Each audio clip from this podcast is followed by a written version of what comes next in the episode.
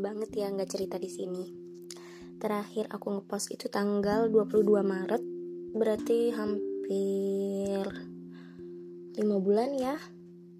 Waduh, lama juga. Jadi kemarin tuh aku ngurusin kuliah karena mau ujian akhir semester sama ada ujian tugas akhir program juga buat syarat kelulusan. Jadi sosok serius gitu ya. um, Oke, okay, nih hari ini tentang sexual harassment. Jadi aku sempat lihat ada postingan akun berita di TikTok kalau nggak salah. Uh, nama akunnya itu Radar Bandung. Hmm, nama akun TikToknya ya Radar Bandung. Nah, jadi di situ tuh dia ngepost video yang nunjukin orang-orang di dalam pesawat yang ngelakban satu orang laki di kursinya jadi kronologinya itu ternyata dia uh, kejadiannya itu di US kan. Laki itu tuh ngeraba-raba pramugari di pesawat itu. Penumpang lain gak terima dan akhirnya ngelakban dia di kursinya. Yang jadi fokus aku adalah comment sectionnya. Di tahun 2021 di mana pertukaran informasi udah gampang banget masih ada aja orang yang mikir buat nyalahin korban pelecehan seksual ketimbang nyalahin pelakunya dan gak cuma satu atau dua orang loh. Banyak netizen Indonesia yang komennya nyalain korban. Salah pramugarinya lah. Kenapa bajunya nggak nutup aurat? Oke gini. Pertama batasan aurat buat orang itu beda-beda ya kan? Karena di setiap agama tuh mungkin beda. Kedua kalau dijadiin uh, kalau dia nih jadiin aturan di agama Islam sebagai patokannya ya bu ya dilihat dulu ini muslim apa bukan nih yang lagi dia omongin? Jelas-jelas ini kejadiannya di Amerika. Negara yang mayoritas penduduknya bukan muslim apalagi negara Islam bukan.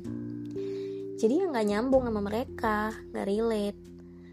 Ketiga mau apa pun alasannya pelecehan seksual tuh ya tetap salah. Pelakunya yang salah bukan korbannya ya di mana sih sekarang ada kasus pencurian yang justru yang disalahin korbannya gitu? Apa? Mau bilang gini ya abis pintu rumahnya kebuka. Ya saya masuk aja. Terus ambil barang-barangnya gini ya itu pintu kebuka bukan berarti nyuruh sembarangan orang buat masuk. Nggak gitu artinya. Harus ada sopan santunnya dong ketok pintu. Salam kalau diizin masuk baru masuk. Gak berarti kita buka pintu rumah terus seenaknya aja bisa masuk. Ya tetap yang disalahin pelakunya dong. Analoginya gitu kan. Ada lagi nih komen yang lebih membagongkan kira-kira gini dia komennya. Alah kalau depan umum begitu. Coba berdua nama doinya. Pasti diam aja Sumpah ada loh orang yang kasih komentar begitu ke orang yang jadi korban pelecehan. Wow, nggak. Gini deh, pertama namanya pelecehan tuh mau di depan umum, di tempat yang sepi yang orang nggak tahu, tetap aja salah, tetap aja pelecehan gitu loh. Dan ya bukan tindakan yang benar, bahkan sampai korbannya tuh bisa dapat trauma kan. Yang kedua, namanya pelecehan itu kalau nggak ada konsen antara dua belah pihak ya ya itu pelecehan ya kan? Kalau mau sama mau ya bukan pelecehan namanya. Memang mereka mau sama mau konsensual gitu. Di kasus itu jelas ya korban nggak mau digituin. Sedangkan dalam sebuah hubungan suami istri misalnya mereka berdua tuh emang sama-sama mau. Jadi ya beda banget ya nggak bisa dibandingin kalau ada yang selalu nyalain pakaian cewek untuk pembenaran buat para pelaku uh, buat supaya mereka tuh bisa ngelecehin korban uh, banget deh.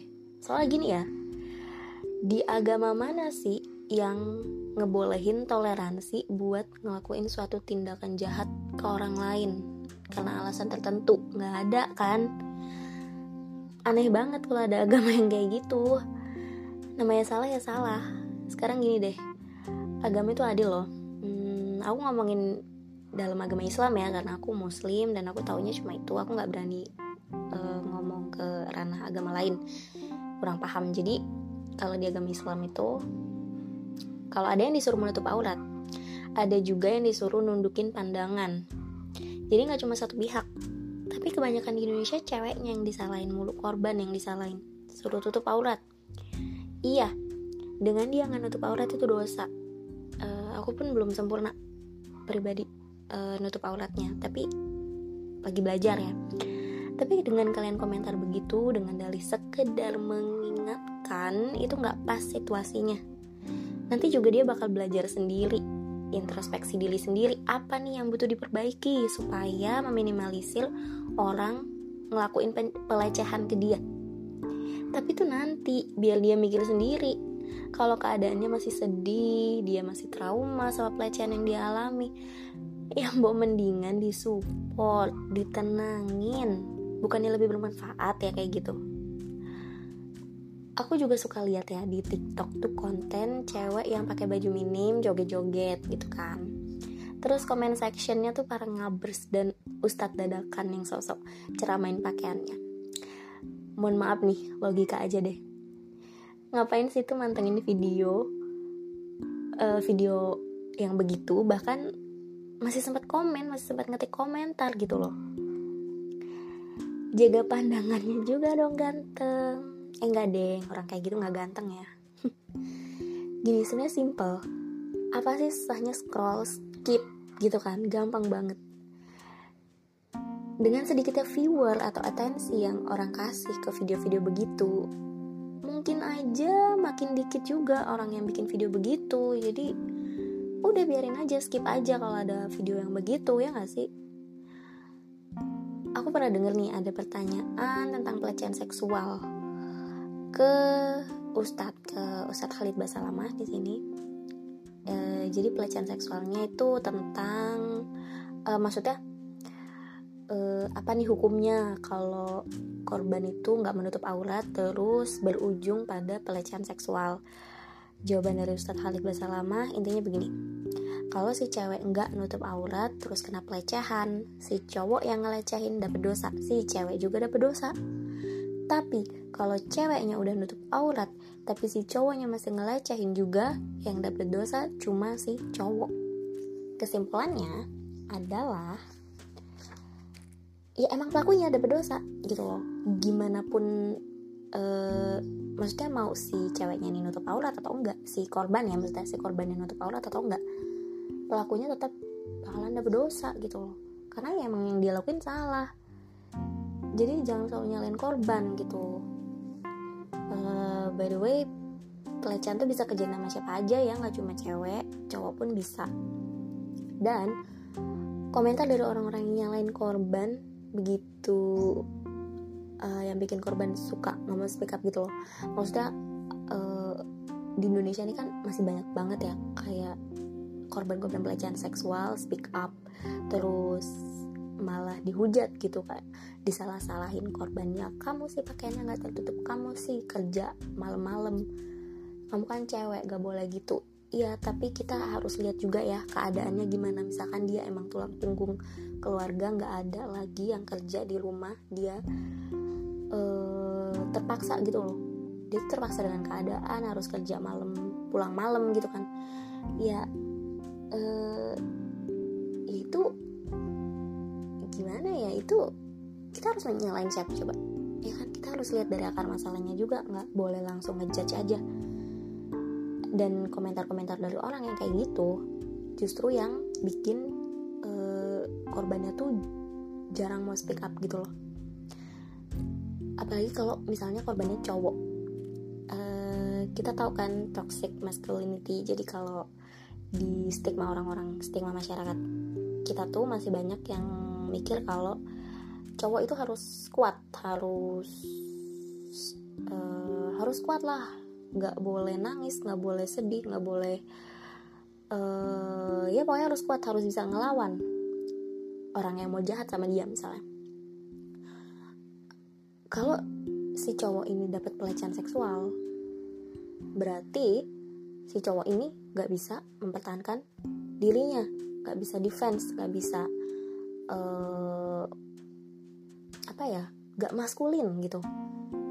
Uh, justru stigma ini yang bikin juga cowok-cowok yang mungkin kena pelecehan seksual tuh gak berani ngomong juga gitu loh karena takut dibully malu segala macem ya kan? Jadi ini juga salah. Padahal mah kebalik ya ada juga pelakunya yang harusnya malu. Tapi ya beginilah Indonesia tapi sekarang udah mulai banyak juga sih yang sadar kalau nggak seharusnya nyalain korban dan lebih aware sama kasus-kasus pelecehan seksual. Syukur ya semoga makin banyak aja. Tapi orang-orang yang begini tuh emang mungkin sampai kapan pun bakalan tetap ada ya buat menyeimbangkan populasi bumi. Jadi ada orang yang dikasih otak sama Tuhan buat dipakai ada juga yang cuma buat ngisi tengkorak kepalanya doang biar nggak kopong uh kasar banget gak sih astagfirullah. Udah deh ini udah wow udah 11 menit dong. Panjang ternyata ya. Ya segini dulu deh kayaknya. Uh, aku bersyukur deh alhamdulillah ya urusan kuliah aku udah kelar. Tinggal nunggu nilai sama pengumuman kelulusan aja. Uh, semoga lulus ya. Sebenarnya aku lagi pengen belajar hal lain sih yang yang butuh waktu. Jadi lebih enak kalau kuliahnya tuh udah kelar jadi lebih longgar bagi waktunya begitu. Makanya aku pengen cepet-cepet kelar kuliahnya gitu. Sebenarnya aku masih ada cerita lagi loh. Uh, tapi nanti aku cerita ini ya di lain waktu. Ini udah kepanjangan. Uh, jadi tentang pengalaman pribadi aku yang belum lama ini ngalamin pelecehan seksual. Aku cuma mau share pengalaman aku jadi tolong jangan ada yang mikir kalau aku tuh caper. Uh, aku cuma pengen share aja. Siapa tahu ada orang yang relate atau bisa jadi bahan pembelajaran juga. Begitu intinya. Oke. Okay. bye